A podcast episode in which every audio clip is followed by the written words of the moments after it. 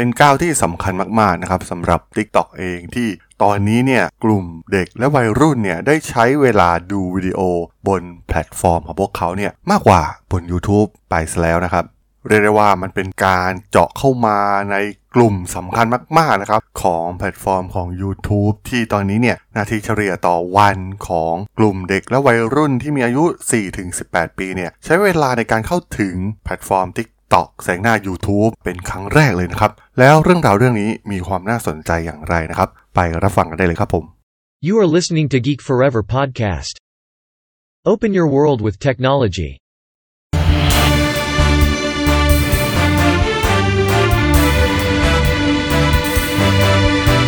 This is Geek Daily. สวัสดีครับ ผมดลธราดลจากด.ดล็อกนะครับและนี่คือรายการ Geek Daily นะครับรายการที่จะมาอัปเดตข่าวสารวงการธุรกิจเทคโนโลยีและวิทยาศาสตร์ใหม่ๆ ที่มีความน่าสนใจนะครับ วันนี้มาพูดถึงข่าวที่ ถือว่ามีข้อมูลที่น่าสนใจที่ได้เปิดเผยออกมานะครับ ที่มันจะกลายเป็นจุดเปลี่ยนครั้งสำคัญเลยก็ว่าได้นะครับ ของแพลตฟอร์มในด้านการเสพวิดีโอคอนเทนต์ต่างๆนะครับก่อนหน้านี้ TikTok เองเนี่ยก็ได้สร้างความกังวลให้กับ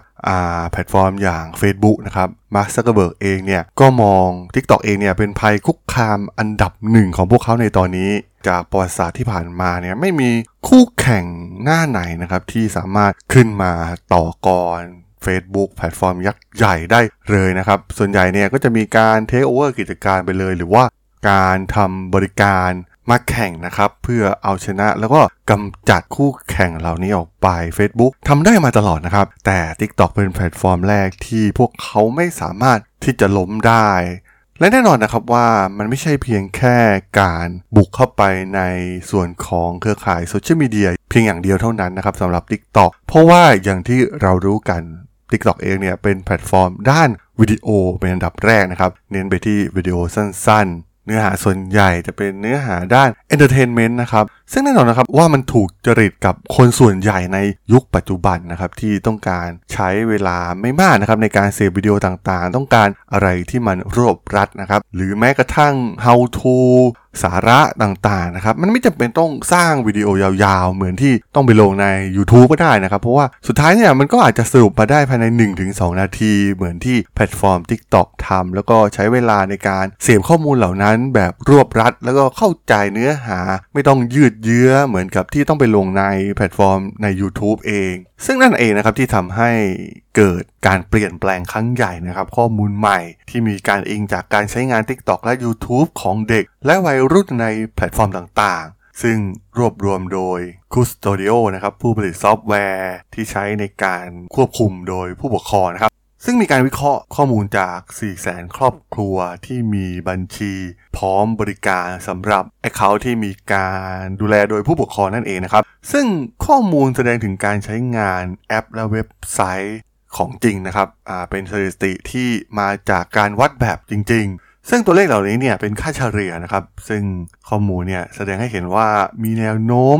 การดูวิดีโอที่เปลี่ยนแปลงไปอย่างไรนะครับ เมื่อเวลาผ่านไปในช่วงเวลาต่างๆ ซึ่งบางวันเนี่ยเด็กๆ อาจจะดูวิดีโอออนไลน์มากกว่ากลุ่มอื่นๆนะครับและจะสลับไปสลับมาระหว่างแอปต่างๆ อย่างไรก็ตามนะครับ ภาพรวมของข้อมูลเนี่ยถือว่าน่าสนใจนะครับ เมื่อแพลตฟอร์มอย่าง YouTube เองนะครับ ที่ถือว่าครองใจกลุ่มเด็กและวัยรุ่นเนี่ยมาอย่างยาวนานนะครับ ตอนนี้เนี่ยอาจจะสูญเสียส่วนแบ่งการตลาดครั้งสำคัญให้กับคนกลุ่มนี้ โดยเฉพาะ กลุ่ม Gen Z และ Gen Alpha นะครับ ซึ่งจากผลการวิจัยของบริษัทเนี่ยพบว่าก่อนหน้านี้นะครับในปี 2019 เนี่ย YouTube ยังครองตำแหน่งผู้นำอยู่นะครับ โดยกลุ่มเด็กและวัยรุ่นเนี่ยใช้เวลาเฉลี่ย 48 นาที บนแพลตฟอร์มทั่วโลก เมื่อเทียบกับเพียงแค่ 38 นาทีบน TikTok เท่านั้นนะครับ แต่ด้วยการเปลี่ยนแปลงการใช้งานที่เกิดขึ้นในเดือนมิถุนายนปี 2020 นะครับทำให้ TikTok เองเนี่ยขึ้นมาอยู่อันดับต้นๆ แล้วก็แซง YouTube นะครับ โดยเวลาเฉลี่ยเนี่ยจะอยู่ที่ 75 นาทีเมื่อเทียบกับ 64 นาทีนะครับที่กลุ่มเด็กและวัยรุ่นเนี่ยใช้แพลตฟอร์ม YouTube และในปี 2021 ที่ผ่านมานะครับกลุ่มประชากรที่อายุเหล่านี้เนี่ยใช้เวลาเฉลี่ย 91 นาทีต่อวันบน TikTok เทียบกับเพียงแค่ 56 นาทีบน YouTube และข้อมูลที่น่าสนใจมากกว่านั้นก็คือ เมื่อลองมาเปรียบเทียบข้อมูลรายประเทศนะครับ เช่น สหรัฐอเมริกา สหราชอาณาจักร และสเปนนะครับ ซึ่งมันแสดงให้เห็นตัวเลขการเปลี่ยนแปลงที่น่าเหลือเชื่อมาก ๆ โดยเฉพาะประเทศที่กำลังคิดจะแบน TikTok อย่างอเมริกาเองนะครับพบว่ากลุ่มวัยรุ่นเหล่านี้เนี่ยใช้เวลาเฉลี่ยถึง 99 นาทีต่อวันบน TikTok เทียบกับ 61 นาทีต่อวันบน YouTube ส่วนในสหราชอาณาจักรเนี่ยใช้งาน TikTok สูงถึง 102 นาทีต่อวัน ส่วนใน YouTube เพียงแค่ 54 นาทีต่อวันนะครับ เรียกได้ว่ามันเป็นการเปลี่ยนแปลงที่มีนัยยะสำคัญมากๆนะครับ ในการช่วงชิงแพลตฟอร์มการต่อสู้ในแพลตฟอร์มวิดีโอมันไม่ใช่เพียงแค่เครือข่ายโซเชียลมีเดียอย่างเดียวนะครับ ที่ TikTok เข้าไปแย่งชิงฐานตลาดตอนนี้เนี่ย พวกเขากำลังเข้าไปแย่งชิง ลูกค้ากลุ่มหัวใจหลักที่ YouTube เนี่ยค่อนข้างที่จะ care มากๆ อย่างกลุ่มเด็กและวัยรุ่นนะครับ ซึ่งเป็นฐานที่ใหญ่มากๆที่มาเสพแพ ลตฟอร์มของพวกเขา และสร้างรายได้ให้กับพวกเขาได้อย่างมหาศาลนะครับ ซึ่งมันไม่น่าแปลกใจนะครับที่ตอนนี้เนี่ยทุกแพลตฟอร์มกำลังสร้างฟีเจอร์ในส่วนของวิดีโอแบบสั้นๆนะครับ เลียนแบบสิ่งที่ TikTok ทำซึ่งทั้ง Facebook เองหรือว่า Snapchat นะครับ ก็ได้คัดลอกวิดีโอแบบสั้นๆ เลียนแบบนะครับ เป็นวิดีโอแนวตั้งที่ก๊อปปี้มาจาก TikTok เลยก็ว่าได้นะครับ อย่าง Facebook เองเนี่ย ก็ส่งฟีเจอร์อย่าง Reels นะครับ ที่ตอนนี้เนี่ยมีทั้งใน Instagram เอง แล้วก็ Facebook เอง ซึ่งตอนนี้เนี่ยมีการปรับอัลกอริทึมนะครับ ให้แสดงวิดีโอเหล่านี้มากยิ่งขึ้น ซึ่งถ้าใครสังเกตกันดีเนี่ย ตอนนี้เราจะเห็นวิดีโอจากเรียลของ Facebook มากยิ่งขึ้นนะครับ แล้วก็ส่วนใหญ่เนี่ยจะเป็นวิดีโอจากคนที่เราไม่ได้ Follow นะครับ เป็นอัลกอริทึมที่ทาง Facebook ส่งฟีดเข้ามาตามความสนใจของเรา ส่วน YouTube เองนะครับก็พยายามสร้างบริการของตนเอง บริการอย่าง YouTube Short นะครับที่ก็เน้นไปที่วิดีโอสั้นๆ เหมือนกันนะครับ ซึ่งตอนนี้ก็เริ่มได้รับความนิยมเพิ่มมากขึ้นเรื่อยๆนะครับแล้วก็มีข้อมูลว่า YouTube Short เองเนี่ยก็มีผู้ใช้เข้าลงชื่อใช้สูงสุดถึง 1,500 ล้านรายต่อเดือนนะครับ มันก็แสดงให้เห็นนะครับว่าแนวโน้มพฤติกรรมของผู้บริโภค ในอนาคตเนี่ยมันเป็นอย่างไรนะครับ TikTok เนี่ยได้โชว์ให้โลกเห็นแล้วนะครับว่าเทรนการเสพวิดีโอของผู้คนในอนาคตนะครับโดยเฉพาะกลุ่มวัยรุ่น กลุ่มเด็กเนี่ยมันเป็นยังไงนะครับ พวกเขาโฟกัสค่อนข้างน้อยนะครับแล้วก็ใช้เวลาน้อยไม่อยากใช้เวลานานๆในการเสพวิดีโอต่างๆ เพราะฉะนั้นเหล่าคอนเทนต์ครีเอเตอร์เองเนี่ยก็ต้องมีการปรับตัวครั้งใหญ่เลยก็ว่าได้นะครับต้องทำอะไรให้สั้นลง สอดรับกับพฤติกรรมของผู้บริโภคที่เปลี่ยนแปลงไป และแม้ว่าแพลตฟอร์มอื่นเนี่ยพยายามที่จะเลียนแบบ TikTok นะครับ แน่นอนว่า TikTok เขาก็ไม่หยุดนิ่งนะครับเขาพัฒนา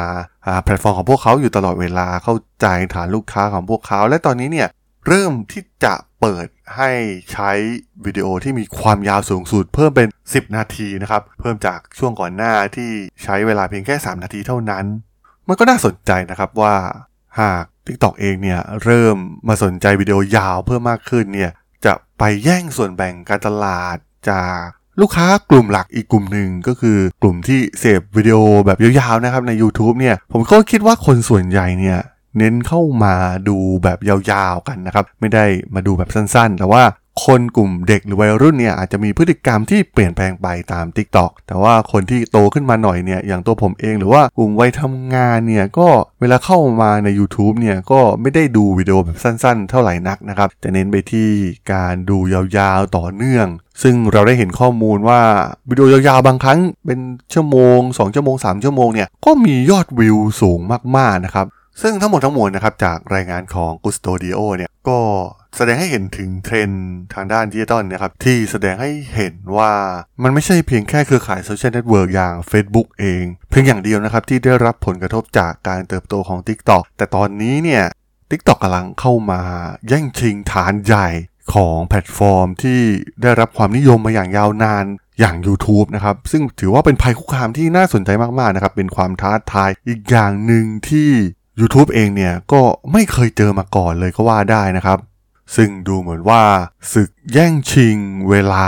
ในการเสพคอนเทนต์ต่างๆ บนแพลตฟอร์มต่างๆเนี่ยกำลังถึงจุดแตกหักอีกครั้งหนึ่งนะครับ หลังจากที่ไม่ได้มีการแข่งขันอย่างดูเดือดมานาน ตอนนี้เนี่ย TikTok ทำให้การแข่งขันเนี่ยเกิดความสนุกขึ้นนะครับ และสุดท้ายเนี่ยผมก็มองว่ายังไงผู้ที่ได้รับประโยชน์จริง ๆ ก็คือกลุ่มผู้บริโภคเรานั่นเองนะครับ เพราะว่าสุดท้ายพวกเขาก็ต้องแข่งขันสร้างบริการที่ดีที่สุด เพื่อมาตอบโจทย์กลุ่มลูกค้าที่พวกเขาต้องการให้อยู่กับแพลตฟอร์มของพวกเขานั่นเองครับผมสำหรับเรื่องราวของ TikTok ที่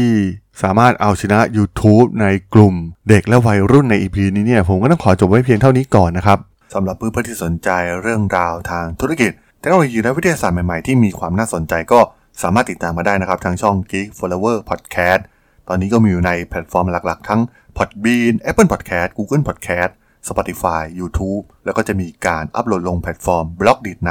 ทุกๆ ตอนอยู่แล้วด้วยนะครับ ถ้ายังไงก็ฝากกด Follow ฝากกด Subscribe กันด้วยนะครับ แล้วก็ยังมีอีกช่องทางหนึ่งในส่วนของ Line add ที่ a t r a d o n t h a r a d h o l สามารถแอดเข้ามาพูดคุยกันได้นะครับ ผมก็จะส่งสาระดีๆ พอดแคสต์ดีๆ ให้ท่านเป็นประจำอยู่แล้วด้วยนะครับ ถ้าอย่างไงก็ฝากติดตามทางช่องทางต่างๆ กันด้วยนะครับสำหรับใน EP นี้เนี่ยผมต้องขอลากันไปก่อนนะครับ เจอกันใหม่ใน EP หน้านะครับผม สวัสดีครับ